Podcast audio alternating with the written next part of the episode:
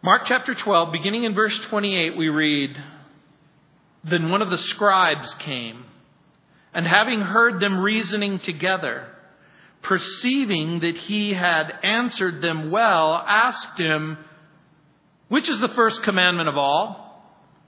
Jesus answered him, 'The first of all the commandments is, Hear, O Israel, the Lord our God, the Lord is one, and you shall love the Lord your God with all your heart, with all your soul, with all your mind, and with all your strength. This is the first commandment. And the second, like it, is this: you shall love your neighbor as yourself. There is no other commandment greater than these.' So the scribe said to him, 'Well said, teacher. You have spoken the truth. For there is one God, and there is no other but He. And to love Him with all the heart, with all the understanding, with all the soul, and with all the strength, and to love one's neighbor as oneself is more than all of the whole burnt offerings and sacrifices.' Now when Jesus saw that, he answered wisely. He said to him, 'You are not far from the kingdom of God.' But after that, no one dared question him." In Mark chapter 12, you'll remember that the chapter began with an illustration, a parable of a vineyard, to examine and expose Christ's rejection by the nation in verses 1 through 12. The illustration was followed by a confrontation. The Jewish leaders confront Jesus concerning three issues. Number one, the paying of taxes or tribute to Rome in verses 13 through 17, concerning marriage and the resurrection in verses 18 through 27. And now this issue of what constitutes the greatest commandment in verses 28 through 34. The political and religious parties of the Herodians, the Pharisees, the Sadducees, they've all had their chance to grill the rabbi from the Galilee. Now a scribe, read lawyer, comes forth with a question concerning the greatest commandment. By the way, the religious leaders had long debated which of the 613 commandments listed in the law is the most important. Of the 613 commandments, 365 are negative. 248 are positive. 365 thou shalt nots. 248 thou shalt. The answer that Jesus provides comes from the Hebrew Shema, or the traditional Jewish statement that was found in Deuteronomy 6:4. Shema was a word that meant hear or listen or have an ear. And so it was recited every morning and every evening by every observant, pious Jew. Then he adds Leviticus chapter 19, verse 18. "If we love God, we will demonstrate that love by expressing love to our neighbor." It would also appear that the scribe making the inquiry boldly agrees with Jesus. But it would also appear that the vast majority of the people listening, the religious leaders who have gathered to grill Jesus, simply don't get it. They have a shallow view or a superficial view of the real meaning of the Jewish law. They fail to understand the concept of obedience from the heart. And so the final confrontation, by the way, in the chapter will come from a question that Jesus himself will ask concerning his own identity as the son of David later in verses 35 through 37. But let's begin with the important request. Look again at verse 28. It says, "Then one of the scribes came, and having heard them reasoning together, perceiving that he had answered them well, asked him, 'Which is the first commandment of all?'" Like I intimated earlier, the scribes functioned very much like lawyers in that society. It was the scribe's job to study the law, to teach the law, to inscribe or record precedent. This is why the New Testament says that they were experts in the law. Mark tells us, and having heard them reasoning together, that is the earlier conversation. You'll remember the Sadducees and the Herodians and the Pharisees had conversations with Jesus about paying tribute and the resurrection. And it would appear that one of the scribes in particular overheard these conversations and was impressed with the ability of Jesus to argue. By the way, that's one of the things that you learn in law school, to argue. One of my college professors in relating the law says, look, in teaching the law, one of three things will happen. When the law is in your favor, argue the law. When the facts are in your favor, argue the facts. If neither the law nor the facts are in your favor, argue. That's exactly what we see happening here. Who was this man? Did he take it upon himself to question Jesus? Was he sent by the religious leaders? By the way, when we compare Matthew's gospel in Matthew chapter 22, 34 and 35, the companion passage to this particular passage we read, but when the Pharisees had heard that he had put the Sadducees to silence, they were gathered together. Then one of them, which was a lawyer, asked him a question, tempting him. In Matthew's gospel, the word translated tempting, parazon, is a word which, according to Thayer, the Greek scholar, means to try or to attempt, to endeavor for the purpose of ascertaining what a person thinks or how a person will behave under any given circumstance. And therefore, the passage could mean a lawyer asked him a question, testing him to ascertain what he thought concerning the subject under discussion. So remember, the scribe's job was to interpret and apply the rules and the regulations. And I'm going to suggest to you that the question appears to be honest and basic. And judging by his response and Jesus' response, we have every reason to believe that it is a sincere statement. The scribe is asking for a concise statement of the chief aim of what the philosophers call the summum bonum, or the highest good. In other words, he's asking the question that many of us ask. What's the most important thing that I can do with my life? Why am I here? What am I here for? How am I supposed to think about my life and how I'm supposed to live my life? And so you can imagine when you're a lawyer, and often lawyers live in a world of creating laws and expanding laws.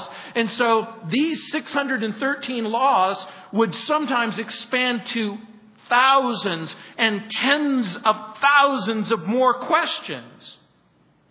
And so you can imagine law has a way of growing or shrinking. David in Psalm 15 reduced the law to 11 precepts.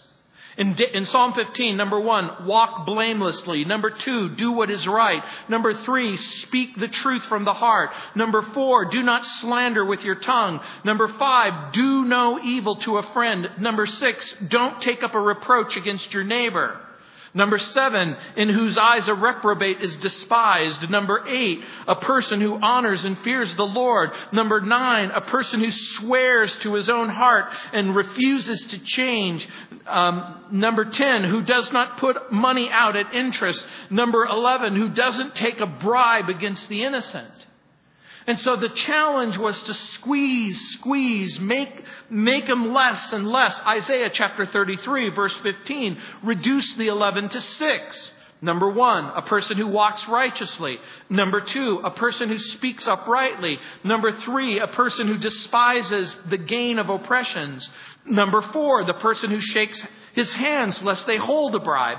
Number 5, who stops his ear from hearing bloodshed. Number 6, who shuts his eyes from looking at evil. So they're trying to compress the law into achievable standards. Micah reduced the 6 to 3. Micah 6a, he showed you, O man, what is good and what the Lord requires of you, but to do justice and to love kindness and to walk in humility with your God. And so once again, Isaiah brings the 3 to 2. In Isaiah 56:1, keep justice. Number 2, do righteous. Finally, Habakkuk even compresses these two into one. In Habakkuk chapter 2, verse 4, he writes, the righteous shall live by faith. Imagine if the modern lawmaker's tendency is to expand the law into thousands and thousands of rules and regulations, rabbinic ingenuity would sometimes try to make them less and less and less. But can you imagine having a relationship like that? That's based on rules and regulations? Imagine a man falls in love with a woman and he says, you know, I love you more than the sun and the moon and the stars, but I just need to know, what are the rules? What do you mean? Well, how many times a day do I have to call you? How many times do I have to say I love you? Tell me about the rules of like providing. Tell me about the rules surrounding this and surrounding that. It's going to get wearisome after a while. But make no mistake about it, gentlemen, there are rules. Even if they're spoken or unspoken. I was reading about a lawyer who was conducting an interview with a medical examiner who happened to be a doctor in a case. And the attorney grills the witness and says, Doctor, before you performed the autopsy, did you check for a pulse? Witness: no. Attorney: did you check for blood pressure? Doctor: no. Attorney: did you check for breathing? Doctor: no. Attorney: so then is it possible that the patient was alive when you began the autopsy? Witness: no. How can you be so sure, doctor? Witness: because his brain was sitting on my desk in a jar. Attorney: but could the patient have still been alive nevertheless? Doctor: well, I guess it's possible he could have been practicing law somewhere in this courtroom. That's what you're trying to do, aren't you? Trying to come up with the right answer at the right time. Look at Jesus' inspired response in verse 29. Jesus answered him, the first of all the commandments is, hear, O Israel, the Lord our God, the Lord is one. Like I said, every observant Jew, every morning, every evening, would begin the day and end the day with this prayer. It's found in Deuteronomy chapter 6, verse 4. Shema Israel, Adonai, Eloheinu, Adonai, Echad. The full Shema was contained in Deuteronomy chapter 6, verses 4 through 9, and then verse 11, and then verses 13 through 21, and then Numbers chapter 15, verses 37 through 34, or through 41. Now, these three passages of the Shema were those passages of scriptures that were known as Phylacteries. You may not know what that word means, but have you ever seen the little leather box that sometimes you'll see on an observant Jew's forehead or wrapped around their wrist? They're called phylacteries. It's mentioned in Matthew chapter 23, verse 5. These are the boxes which devout Jews wore on their forehead, their wrist at prayer. And the warrant for wearing the box is found in Deuteronomy chapter 6, verse 8, where you would keep the law close to your mind and close to your hands, that it would be an ever-present sense, that you would understand it. By the way, the Shema was also contained in those little cylindrical boxes that the Jewish people called the mezuzah. Sometimes when you go to a Jewish person's house, there's a little cylindrical box. Inside of that box is that prayer, the Shema. As a matter of fact, in many Jewish homes, every room in the house contains a mezuzah with this prayer. The idea being, for the observant Jew, when he goes into his home or he goes into the room, he is constantly reminded of the presence of God, the living presence of the one and only singular God. And there is a God. Atheism and polytheism are false beliefs. There is a God. And so for the atheist, the agnostic, and the unbeliever who questions, ridicules, or determines that there is no God, Jesus reminds the listeners that there is a relationship between the Creator and the creature, that God is the object of worship and we are the worshipers. The New Testament said, or the Old Testament said, we are the people of the sheep of his pasture, the sheep of his flock, and therefore love and adoration and worship becomes the right response for everyone. And the Lord is echad. It's a Hebrew word which was singular in its understanding. But if you were a Jew and you were speaking of a cluster of grapes, you could have massive clusters, but it still was singular fruit. The idea being that God is singular in his identity, singular in his essence, indivisible, if you will. He is the focus and consideration and concentration of our lives. He is the one and the only subject of our devotion. And so every devout Jew,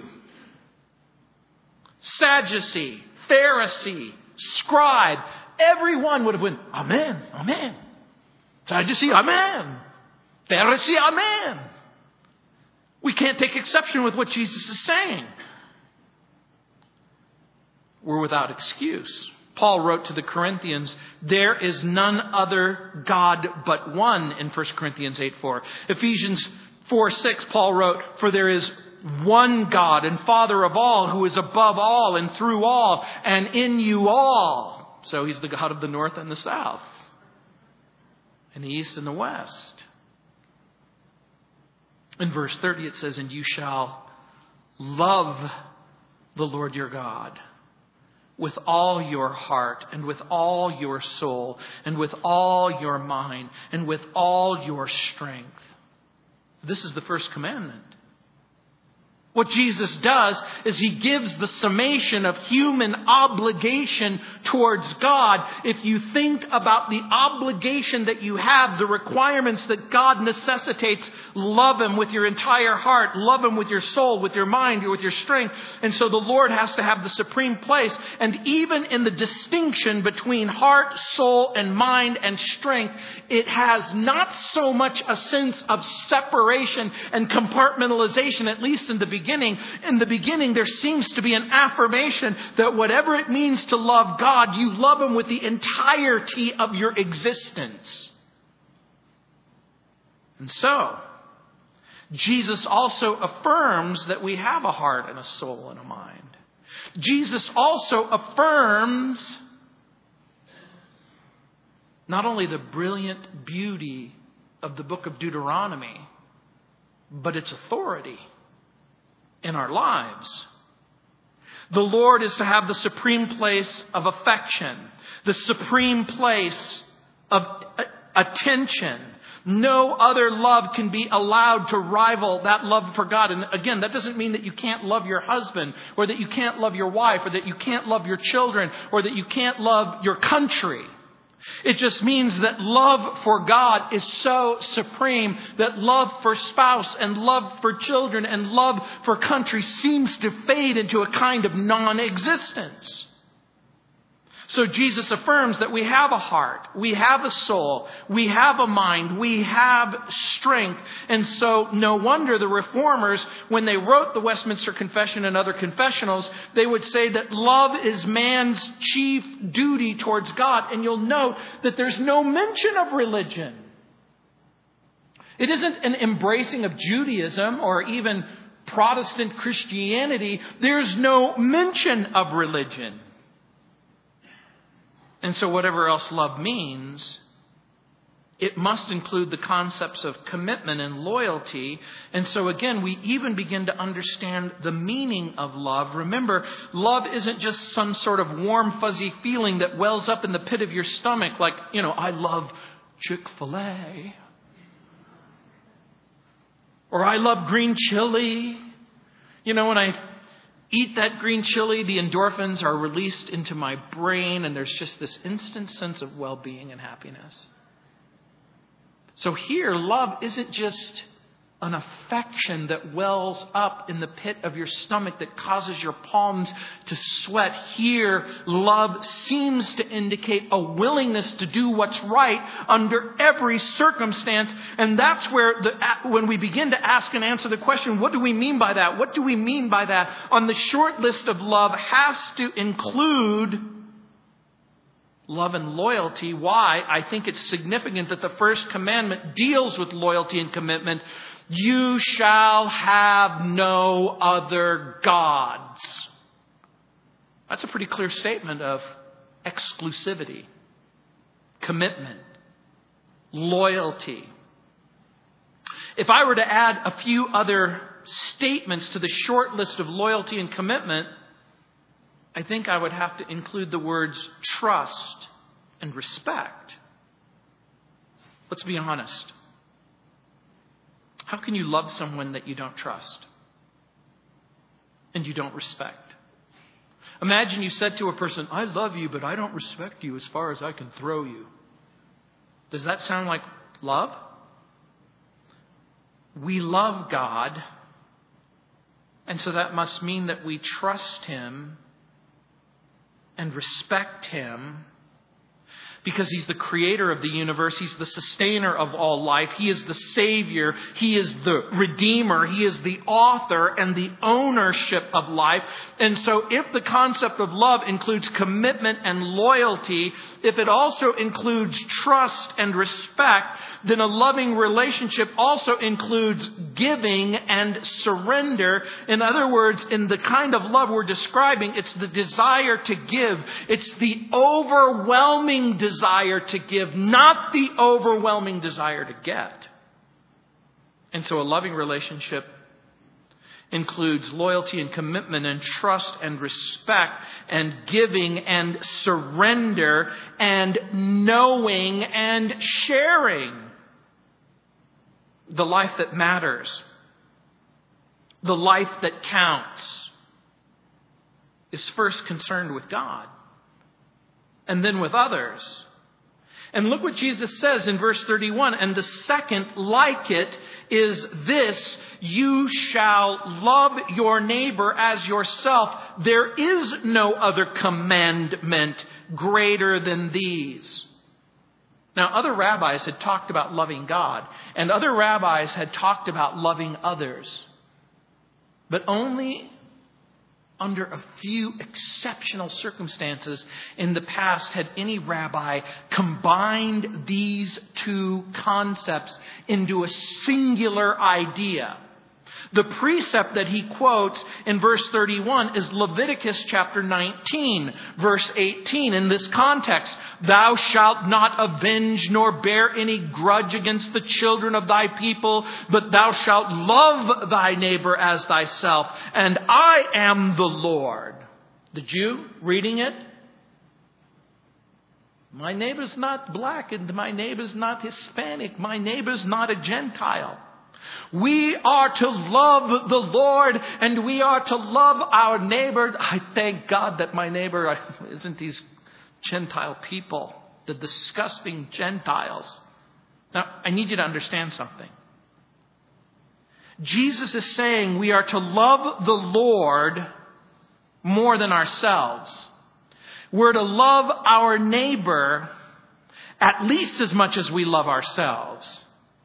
The commandment wasn't to boost self-esteem or generate a cottage industry of self-lovers with self-views. The Bible assumes that people love themselves. The Bible doesn't assume that people don't love themselves. The Bible assumes that the biggest problem that we face isn't that we don't love ourselves enough. It is that we love ourselves too much. And so Jesus says that God is important, that people are important. But what about the neighbor thing? What about the neighbor thing? Contact with aliens and Gentiles wasn't permitted. A Jew couldn't bear a grudge against another Jew. But you know what that sometimes did? It sometimes gave them a sense of permission that it was okay to hate a Gentile. Look, you can't hate other Jews, but hey, on a need-to basis, we can hate Gentiles. And you know what happened? That's exactly what happened. The isolation and separation became a type of disgust for the Gentiles. And you'll remember in Luke chapter 10, when Jesus was going over a similar situation, someone asked the question, well, who is my neighbor? And of course, in Luke chapter 10, verse 25 through 37, it tells the story of the Good Samaritan. And the final line, you know the story, how the person is waylaid by thieves and they're tossed aside, and religious people walk on one side and then the other side. And then the dreaded, hated Samaritan comes along and shows him mercy. And Jesus answers the question about who is our neighbor by saying that he who shows mercy, or the person who is in need of mercy and demonstrates a mercy. And so therefore our neighbor is everyone in the world, no matter what his or her status is, no matter what their condition or circumstance is. Every human being is to be valued. Every human being is to be esteemed. We're not to injure or wrong our neighbor. The Bible says in Philippians 2:3, we're to esteem others better than ourselves. And Jesus unites the two precepts into a singular statement. And he then begins to describe that true religion isn't just simply having right thoughts and right feelings and right affections for the one true God. It is having right thoughts and right feelings and right affections for everyone around us.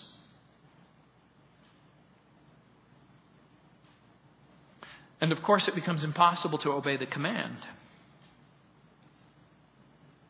if you don't even know who your neighbor is. You see, you may know who the person across the street is. You may know the person who lives to the left of you, and you may know the person who lives to the right of you. You may know them even better than you know the person sitting right next to you in church right at this very moment. There's a person sitting in front of you or behind you or to the left of you or to the right of you, and you wonder who they are. And you wonder whether or not whatever this means that you have to love them that way. And you see, here is the point that Jesus is making, that right thoughts and feelings and affections for God really become a meaningless exercise in empty theology if you don't have right thoughts and feelings and affections for other people. And now, all of a sudden, religion is taken out of the realm of ritual and observance. The Apostle John in his little epistle would later write, but whoever has this world's goods and sees his brother in need and shuts up his heart from him, how does the love of God abide in him? My little children, let us love not just simply in word or in tongue, but in deed and in truth. And if a loving relationship includes commitment and loyalty, and if it means trust and respect, and if it means giving and self-surrender, if it means knowing and sharing, then the command of Jesus is a meaningless and useless command if it's only restricted to a feeling that you have inside of your heart, and it's never manifest in a very real way in which you live your life. And so how can you even fulfill the commandment if you don't even take the time to know who your neighbor is? And then now all of a sudden we begin to understand something about the text that we may have not connected the dots. We begin to understand something that the observant Jew and the religious Jew, the person who's a Jewish person right now, has way more in common when it comes to the revelation of God than you might have ever imagined. And God demands love for himself and commands love for others. And now all of a sudden there's this awkwardness. Because you grew up in a world where you thought, you can't demand love and you can't command love. But God demands love and commands love. Did it ever occur to you that God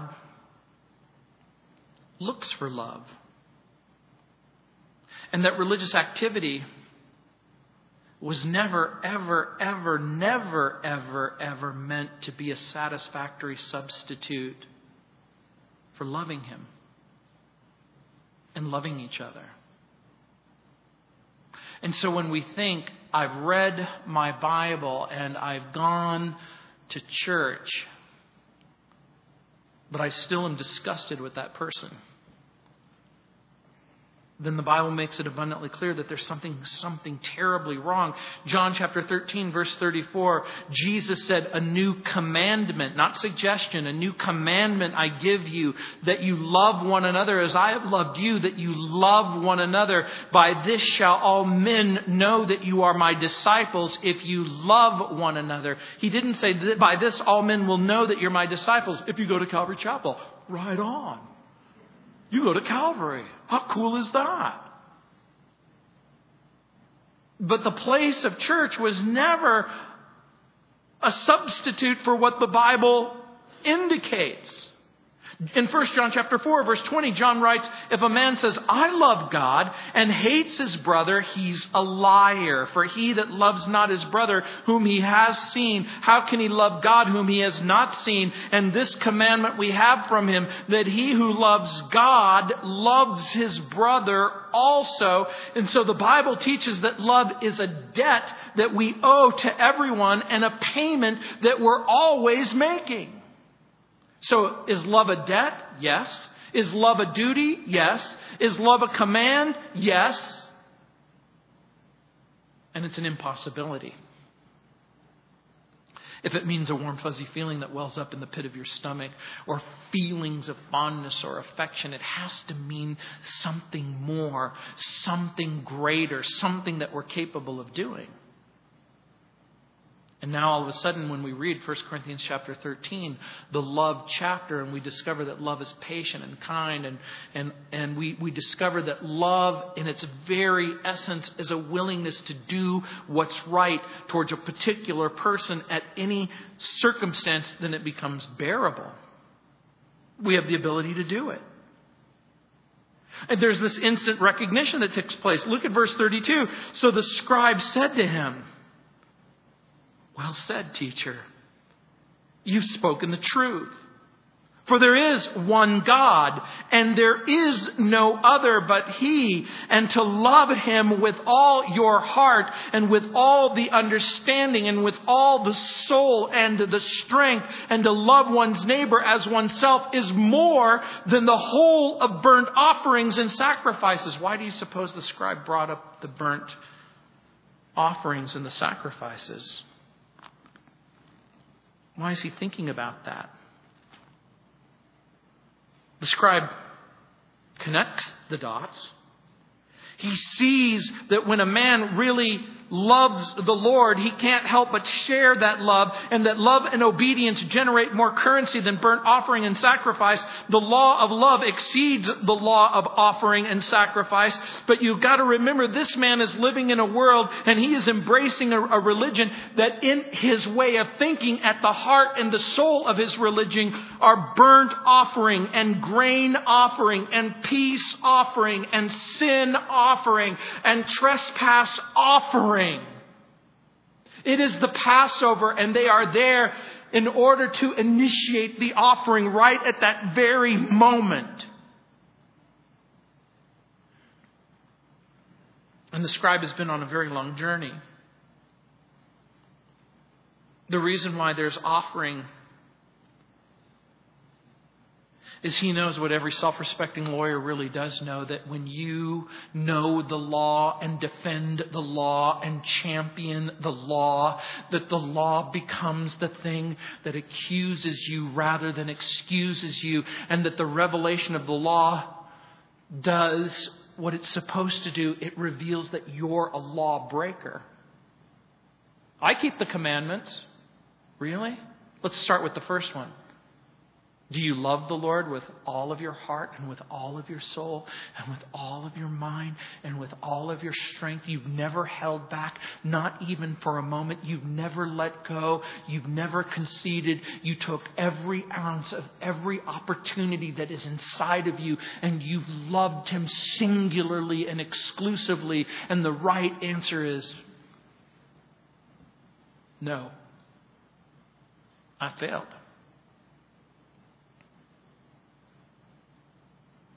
What's the solution?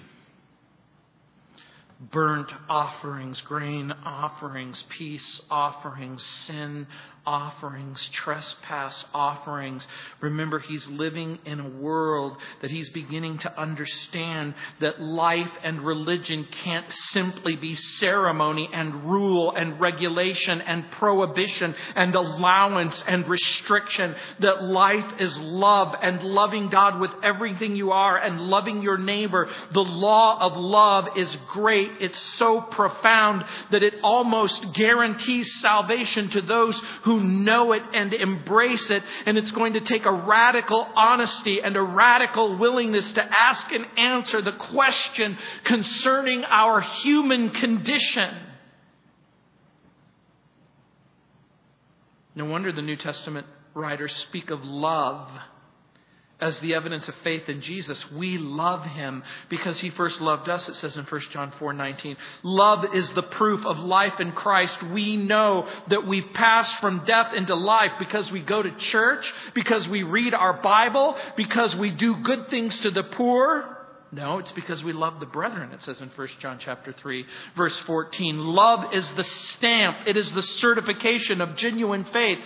Paul writes in 1 Corinthians 13:2, even if I have all faith and have not love, I am nothing. Evidence, proof, authenticity, motive. Paul writes in 2 Corinthians 5:14, the love of Jesus compels me. John 14:15, love is careful to obey. If you love me, you'll keep my commandments. Galatians 5:22, love is the fruit of the Spirit and the proof of the presence of the Spirit in the life of the believer. And look at Jesus' interesting remark in verse 34. Now, when Jesus saw that he answered wisely, he said to him, you're not far from the kingdom of God. It would appear to me that in the New Testament, there's three kinds of people in relationship to the kingdom of God. Those who are very, very far from the kingdom of God. Those who are not very far from the kingdom. And those that are in the kingdom. Wouldn't it be nice to know just how this lawyer / scribe made out? Wouldn't you like to know? Did he eventually become a disciple? It's Tuesday. Wednesday's one day away. Thursday will be, for all intents and purposes, the final day of Jesus' ministry. On Friday night, Thursday night, Friday morning, he will be taken and he will be tried and he will be executed. Do you think that this inquisitive lawyer followed the Galilean? Did he follow him? Did he see him in court? Did he see the charges against him? Did he see them torture him? Did he see them put him to death? Did he watch as they crucified him? Did he follow Joseph of Arimathea and watch him place him in the tomb? Did he wake up on Sunday morning and did he visit an empty tomb? What happened to him? Did he hear about the resurrection? Did he remember what Jesus said earlier when he said that the kingdom of God is within you? Did he remember the words, you're not very far? Let me ask you a question.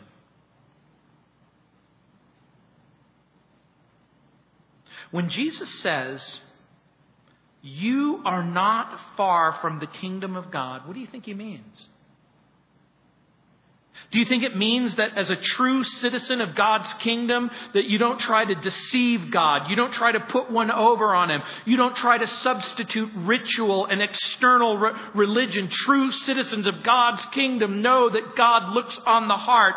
True citizens of God's kingdom knows that he looks into the heart, and then he looks at the behavior of people. And since God looks into the heart, what does he see? In your heart. A heart cleansed and forgiven. A heart in need of cleansing and forgiveness. If you're willing to acknowledge what God already sees, then you're not far from the kingdom. You see, if you're a person who needs cleansing from sin or the power to live your life in such a way that you can honor and please him, then you're not that far away. And the religious leaders realized the futility of trying to trap Jesus by leading questions. And so what motivates you? What compels you? Is it your love for Jesus? Is it his love for you? It's easy to let ritual replace love. But Jesus makes it clear that religion, tradition, and ritual will never serve as a satisfying substitute for cleansing, for forgiveness, for relationship. Jesus is making it clear that loving God is loving people. You know, I believe that George Washington Carver rates as perhaps the most gifted scientist who's ever graced the North American shores. And the reason why I believe that isn't simply because of the stupendous contributions that he made to science, but it was because of the journey that he took. It doesn't shock me or surprise me that with a Harvard education or Harvard Medical School, you can do some pretty remarkable things. But he grew up a slave. He wrote, anything will give up its secrets if you love it enough.